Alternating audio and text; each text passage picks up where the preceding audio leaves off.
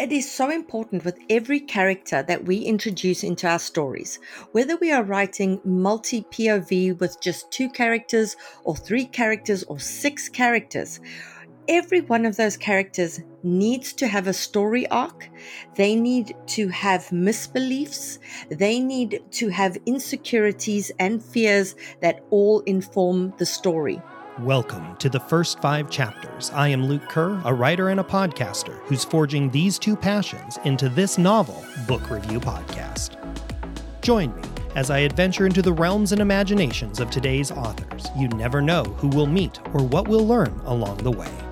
And when we're done, it's up to you whether or not to read beyond the first five chapters. Joining me today is Bianca Marais the best selling author who, in addition to writing novels, teaching creative writing, she co hosts my all time favorite writing craft podcast, The Shit No One Tells You About Writing. Her previous books include Hum If You Don't Know the Words and If You Want to Make God Laugh, as well as the Audible original, The Prynne Viper. Her latest book is about a sisterhood of witches called Moonshyne Manor. I find it to be a magical dash of the Golden Girls with a twist of steel magnolias and a sprinkle of sex outside the city. making it the perfect way to kick off October, a most spectacular month. Bianca, thank you so much for joining me today. Luke, thanks so much for having me. And this is the first time that I've heard Steel Magnolias thrown in there, and I absolutely love it. I don't know why I didn't think of that either. Uh, when I uh, started reading the book, and even in before I received the book, and I was reading the like the description on back when I ordered it on Amazon, I was like, "This gives me Steel Magnolias vibes because of all the interpersonal dynamics."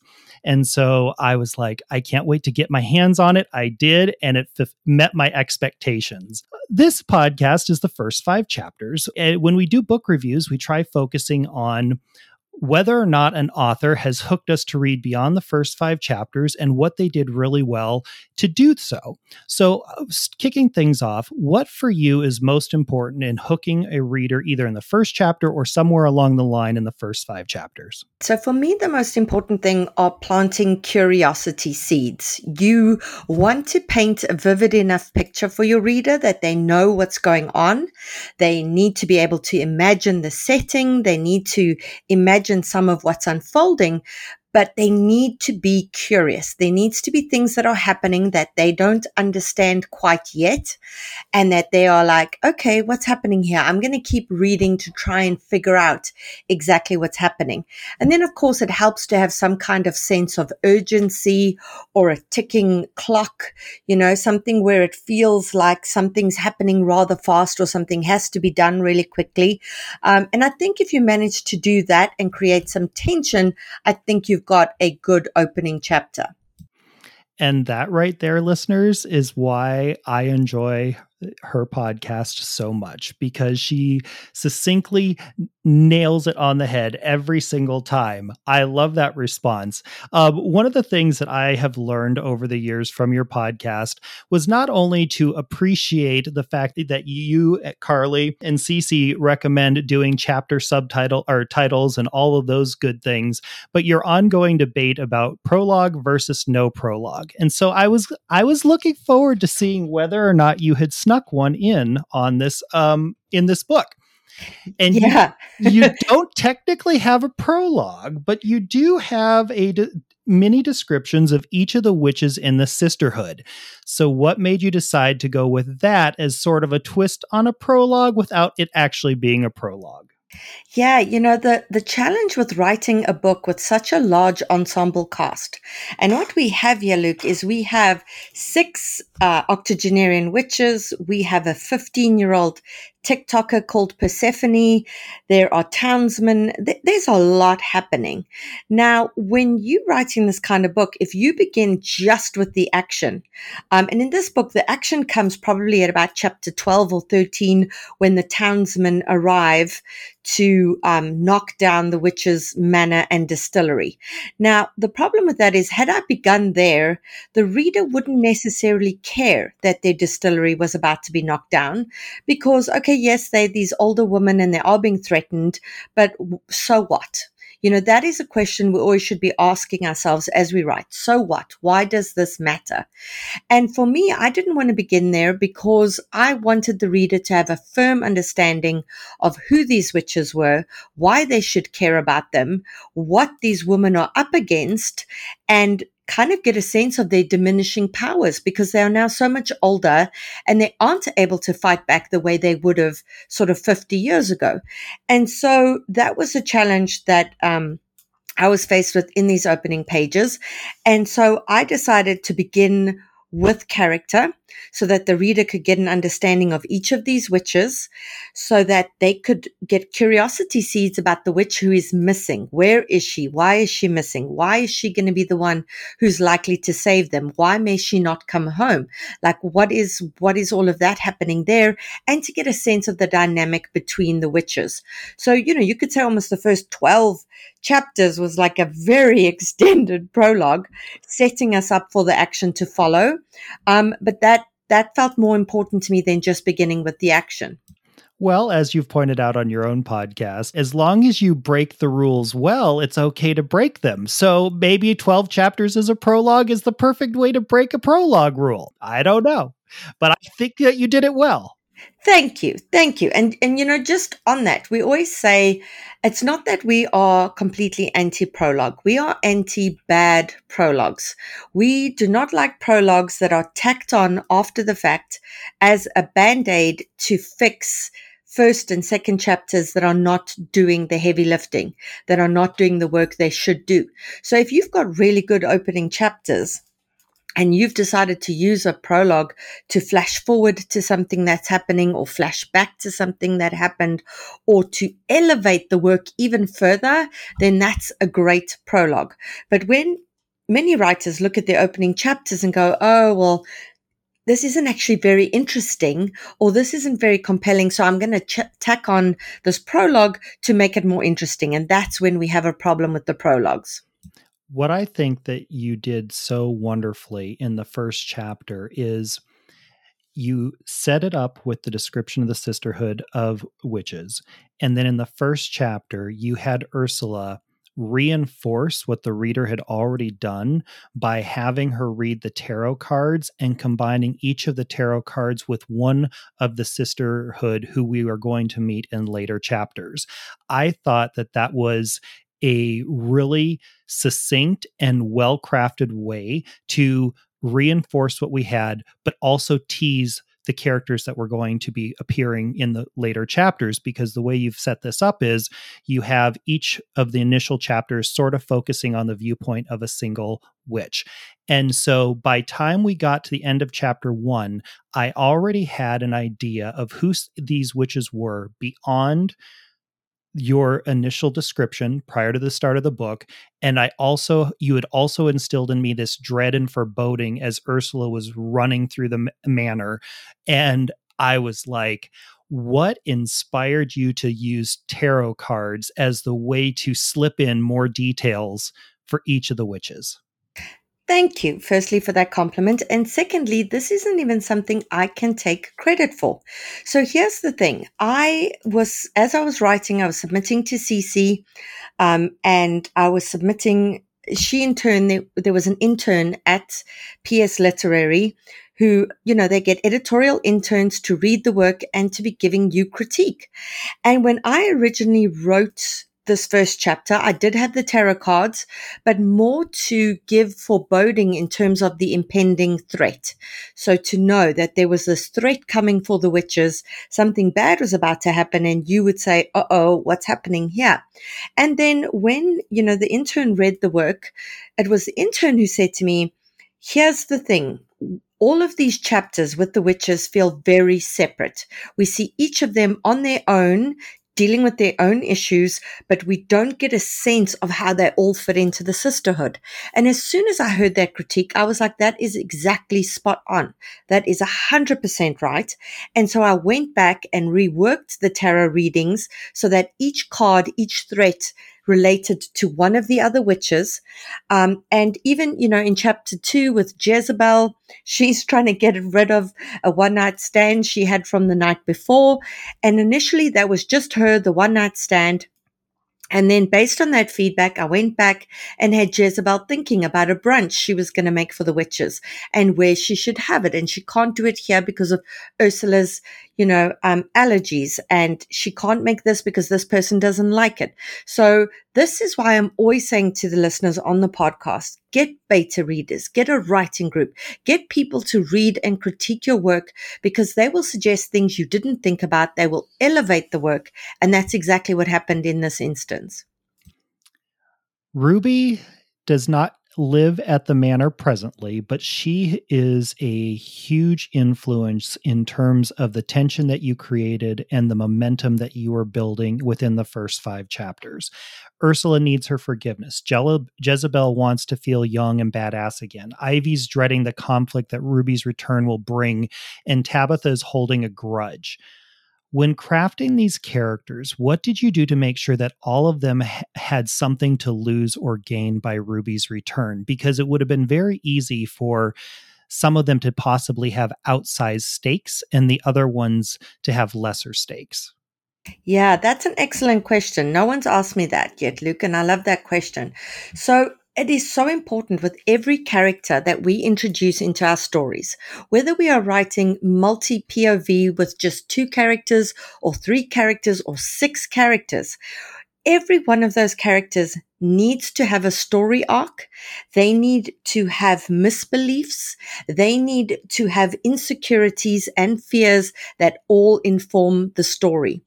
And, you know, I've watched things like Frasier and I was always so fascinated by somebody, how a character like Maris, we never saw Maris. This was I Niles. That. I know Niles's, you know, wife, and yet she was like Mufasa. Every time someone mentioned Maris, it was like, ooh, Maris. And yet we never saw her. And there was a reason for that because she was so much larger than life by not being on screen. And so I was playing around with that and I was going, what would be interesting if Ruby weren't there at the beginning of the story, if they were waiting for Ruby, because there's something to be said for the people we wait for, because, you know, somebody in their absence can lo- loom so much larger than they can by being there. And so it was important that each of the witches felt strongly about Ruby's return, that her return was going to affect each of them in a very particular way, as well as affect the sisterhood as a whole. And that was something, again, that didn't come in the first draft, didn't come in the second draft. It was something that I had to really work with. Um, the, the beginning was something that I rewrote the most to really nail those aspects of the story. I think that you did it well because by the end of chapter five, um, when we've only we've seen all but one of the witches by the end of chapter five, I was pretty much invested in each of them for their own reasons. And it's not very often that you'll read a book and you'll be invested in the whole cast. Usually, for me as a reader, I will connect with maybe one, possibly two but to do it with all of them, I thought was really well done. Mm-hmm. Yeah, uh, thank you for that. That's that's a huge compliment. And you know, when when you want your readers to connect with your characters, vulner- vulnerability is the most important thing. You know, you don't have to make a character likable. They can do bad things. They can behave in terrible ways. But if you give us a glimpse into what makes them so desperately human what makes them so vulnerable. Give us something of that to connect with. And that's what I was hoping to do, you know, with each of the witches, because which of us have ever gone through a moment where we haven't felt intense guilt about something we've done or, you know, wished that we could be younger and kind of be our badass selves again? Or, you know, which of us haven't felt at some point that we are waiting for an apology from someone who has wronged us? And, you know, so these are all things that I hoped were very relatable to the human experience. Let's talk about Jezebel for a moment because she gives me Blanche Devereaux, a little bit of Samantha Jones vibes, but as a witch. But like them, she's an empowered woman who loves sex, and they go. She goes through her share of men. But what made me connect to her as a character was the insecurities about her feelings for Artemis, the 59 year old sustainable agricultural consultant. Now, I love myself some good romantic subplot and you really hooked me with that. So, what can you tease about Jezebel and Artemis that isn't in the first five chapters to get listeners to keep turning pages? Yeah, because, you know, if you look at a character like Jezebel who does love sex and who has many sexual partners, you know, you, you kind of go, okay, well, it's great to enjoy sex, but why don't you have one sexual partner who you're having a lot of sex with, or maybe, you know, um, multiple, um, longer term relationships. And the interesting thing about Jezebel is that she speaks about having many partners over the course of a short time and that many of them do not remember her. Now, here is the thing with Jezebel is her magical power is she's a seductress. And so there comes this insecurity in terms of going, does someone like me or love me for me or is what they're attracted to this power that I have. And if that's an insecurity she has, then how does that speak to someone who she thinks she might love, but can't trust that they will love her in return? And that is where she thinks about Artemis, but is not allowing herself to fall for Artemis because, of course, she could be desperately hurt if all he cares about is that kind of attraction.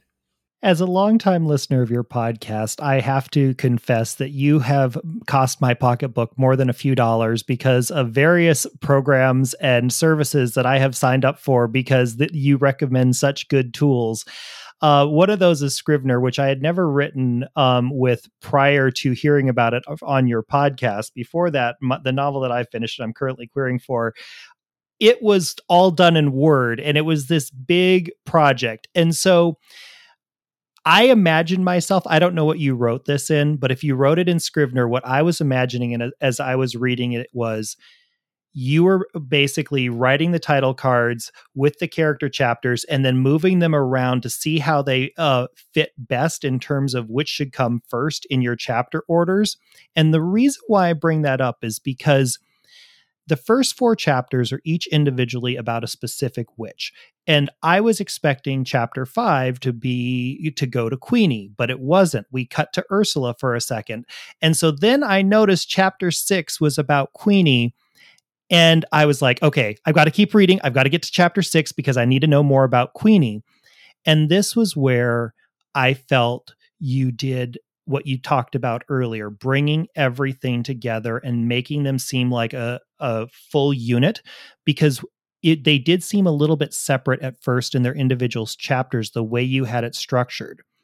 And then Queenie's chapter came and she gives the bigger um, viewpoint. She has the interpersonal dynamics. She sort of seems to be the glue that holds the manor together, but she has her own secrets with the absolute final demand, which I'm assuming is the mortgage um, demand. When you were writing this, was there a version of the manuscript where Queenie was chapter one and one of the other chapters did and did you play around with the order of how the witches appear Yes, you're imagining it exactly right. And this is why a tool like Scrivener is so useful because when you write in Word, you know, it doesn't allow the manuscript to be a puzzle, which is what stories should always be. Stories are a puzzle and it's our job as writers to figure out how the pieces fit together best to show whatever picture we're trying to convey. And we are not always going to get that right in, in a first draft. So in the first draft, it was actually consecutively, uh, Ursula for probably the first four chapters. Oh, wow. As, as it plays out, Ursula wakes up. She sees that the sky is dark and brooding and the forest is disquieted and things don't feel right. And then she does her um, tarot reading and then she's alarmed. And then she goes downstairs and she does her tea leaf reading and she's alarmed and she burns her breast. And the strange man is in the house and all of that plays out. And then I went to each of the other witches. And I realized, no, you can't spend too much time with just Ursula in the beginning because here's the thing when you do multi POV, the reader tends to become fixated on the character that they spend the most time with in the beginning. And I wanted the reader to get a sense from very early on that this was an ensemble cast and that you were going to see all the witches in all of their glory. And so that chapter, I started chopping it up and I started putting it in into different sort of areas within Scrivener, which it allows you to do that. You can move things around quite easily. And then they got ch- chopped up even more and things that came later were moved around to the beginning as I figured out how to handle this monstrous puzzle piece. When I was done with chapter six, something that you mentioned at the very beginning of the podcast about threading all the Easter eggs, keeping the tension, and making sure that you leave enough for the reader to keep on turning pages.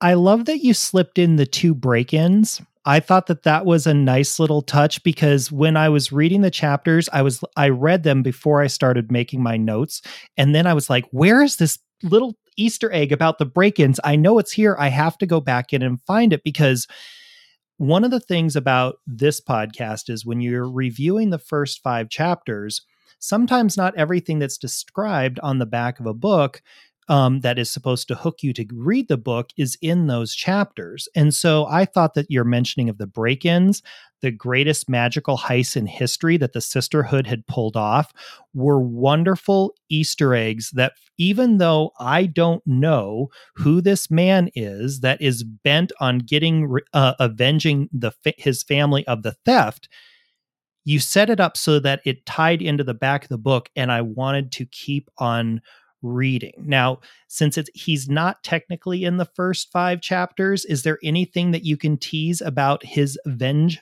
revenge storyline? Yeah, and just just on that, Luke, I think it was Anton Chekhov that said, if you are going to fire a pistol in the second act, make sure the reader sees it hung up on the wall or on a table in the first act. So this is our job again to leave these these bread trail clues so that you know there's something in passing. Jezebel says she needs to get this man out of the house before queenie sees him because queenie's been giving her a hard time about all these randos she's been bringing home because of these two break-ins that they've had. So and that's all that said. So you don't understand how that pertains to the rest of the story. You just go you file that away and you go ooh interesting. Somebody has broken broken into their house? Why is someone breaking into their house? And then only much later do you start to get a sense of who this person is who has perhaps been breaking into the house. I think it's only revealed much, much later, but, but, you know, there are theories about it. The witches are like, could it be this one? Could it be this one? Why is someone breaking in? They haven't actually stolen anything. So what's the point of them doing that? And again, this isn't something that comes in the first draft. So what I say to writers is once you get to the point where you realize that there needs to be a character who has been breaking in searching for something, just go back, plant those seeds, just a sentence or two, leave those Easter eggs so that when you get to that big reveal, the reader, without even realizing it, has been waiting for it. And they let out the slight exhalation. They're like, ah, okay, here it is. I've actually been waiting for this without even realizing it. Another character um, who I had hoped to see in the first five chapters but wasn't there was Persephone.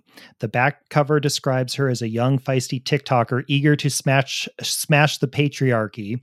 I'm assuming that she comes to live with the witches when Ruby arrives, but you know sometimes what they say about uh, assuming things. So I don't want to take it for granted, but I'm like, story wise, it would not surprise me if Ruby showed up with Persephone.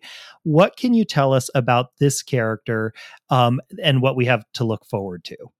Right. So Persephone is delightful. The readers have absolutely loved her. And here's the thing I couldn't introduce her too early because, again, she's a, an she's not a peripheral character. She's a very important character, but she doesn't live in the manor.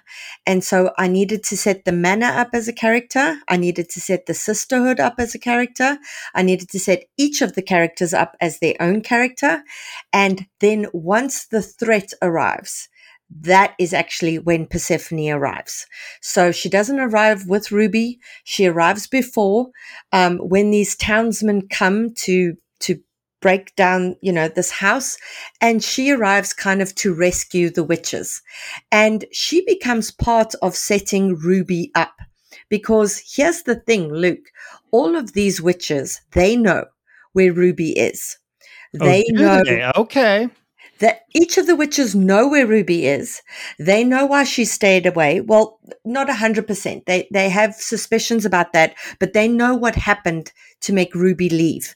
Yep. And but it's something they don't talk about. You know, it's like so many things in dysfunctional family units. Yep. There'll be these things that everybody's aware of, but nobody wants to talk uh, about it until an external person comes along and starts asking questions. And of course, Persephone is that catalyst. She's like, who is this person? Why is she gone? What's happened? Etc. Um, and so she serves so many story um, purposes that by the time she arrives and she kind of drives the second act, we are ready for her. I cannot wait to meet her your description of her on the back and your description of her right now just like makes me want to dive back in because I try not to read beyond the first five chapters for book reviews and discussions on this podcast just because that's the premise of the podcast. But I can't wait to meet her. I do want to just circle back for one second to a quote that really stuck out to me. Um, and in Ivy's chapter, when she is dreading Ruby's return, when you wrote, worry is like a rocking chair, it gives you something to do, but doesn't get you anywhere. That hit home so much for me because I'm an overthinker and I will think of everything from every single possible angle. And then I'm sitting there and I'm like, Ivy, I had an aha moment. I'm like, I feel like I'm sitting on Oprah's couch and Bianca just like gave me a rocking chair aha moment. So I wanted to thank you for that because it was the best metaphor that I've seen to deal with my overthinking. So thank you. Yeah, you you're welcome. And that's something that I've applied to my own life because I myself am a wake up at 2 a.m. worrying about something for ages. And it feels like time spent constructively, but it really hasn't gotten me anywhere because thinking about something in no way fixes it. Lying awake and worrying about it in no way fixes it. So that was definitely for the for the overthinkers out there. For those who um people who may not have ever listened to your podcast, could you tell the listener briefly uh, what you try to do with your podcast? Yes, absolutely. So I have been a creative writing instructor for many years and I love teaching. I love seeing those aha moments that my students have when they finally grasp showing versus telling or how to introduce backstory in a flashback versus exposition. And then COVID hit and I wasn't able to be in class with my students, but I was still getting a ton of questions from people on social media asking me for writing advice, which I always dispensed. I'm always happy to to share wisdom um, and and to help people out. But I felt myself repeating the same things over and over, which was frustrating. And then I said to myself, okay, how can I give advice but reach more people. And i thought okay let me try this podcasting thing. Um, and i started it and i remember when i got 100 downloads i was so excited. I was like there are 100 people out there listening to this podcast. And then i got carly and Cece on who were so generous with their time because remember none of us get paid for this. Whatever uh, income we bring in just covers the expense of the podcast. So the time we take on it is time that we could be doing other things and getting paid for them, but we don't. So it is a labor of love. And now we've just recently hit a million downloads. Congratulations. Thank you. That that felt huge, like a huge moment. And for me, Luke, nothing makes me happier than hearing from people who have listened to the podcast, who've revised their query letters and opening pages based on our feedback, based on our author interviews, and then managed to land an agent because of it. I just recently at East City Bookshop in Washington, DC, I did an event for the Witches of Moonshyne Manor, and somebody from the podcast came there to meet me and told me that two days before they had signed with an agent, thanks to you know, the work they had put in based on the podcast. And that just makes me so happy. That in of itself is its own kind of magic because uh, for me as a writer aspiring to be pu- a published author like listening to your podcast, getting the information that all three of you provide, also being a little bit petrified if I were to submit and have CeCe or Carly uh, review my query letter. I, I would admit to be eh, nervous about that because they are so articulate and they are so kind, but boy, they can cut to the meat of the issue. And it's wonderful to listen to because you're like, this is the analysis I need, but it's also a little bit daunting. So all of those guests who come on um, are authors who they do the live critiques. I'm always sitting there and I'm thinking, boy, those are some brave people. But CeCe and Carly are always so gracious in their critiques, even when it's maybe not the easiest things or if there's more um, adjustments that the author needs to do. But you have created a wonderful resource and podcast, and all three of you deserve credit for that. Thank you, Luke. Thank you. That means a lot to me. And you know, here's the thing. We, everyone in their life will have friends and family who's going to read their work and say lovely, wonderful things. And that's what our friends and family are for. They are our cheerleaders. But none of those lovely things that they're saying is going to make us a better writer. And it's not going to help us get an agent. And the thing that breaks my heart the most is frustration on the writer's part. When a writer says to me,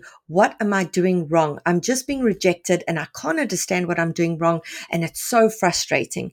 And so we come from a place of trying to help them see where they're going wrong, where they can't see it themselves. And, you know, it, we are so invested in them succeeding that sometimes tough love is required to, to help them have that breakthrough. And like you say, we do try really hard to be kind, but we also, we only have 10 minutes per query and we are desperate to help our listeners. And, you know, if, if we can give them some truths that maybe are sting a little bit when they first hear them, but maybe down the line help them, then, you know, then that's part of the process. And if it's going to get them results, then that makes us so happy. Um, at, before we wrap things up, I wanted to give you the opportunity to talk a little bit about, and forgive me because I suspect that I'm going to mispronounce this, the Eunice Nagoto Own Voices initiative that you um, run. I know that it's very close to your heart, and I know that periodically on your podcast you do fundraisers. So, eh, share with the listeners a little bit about that, if you would, please. Yeah, so I had a childhood caregiver called Eunice Ngogodo in South Africa. She helped raise me. She, you know, she was a black woman who worked for my family and I credit her with so much of who I am today. My outlook on life today would not be the same without the love that I had for her and that she had for me. And she's still alive. She just turned 99. I was in South Africa in May, just after her birthday to see her. And I wanted to pay tribute to her in some way so that her legacy would live on. And, you know, my first two novels dealt with racism in South Africa, with apartheid South Africa.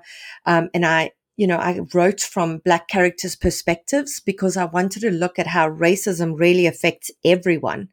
And uh, after that, I had conversations with Black authors in South Africa who didn't have a problem with me at all writing from these perspectives because they said I did it humbly and respectfully and I did them justice.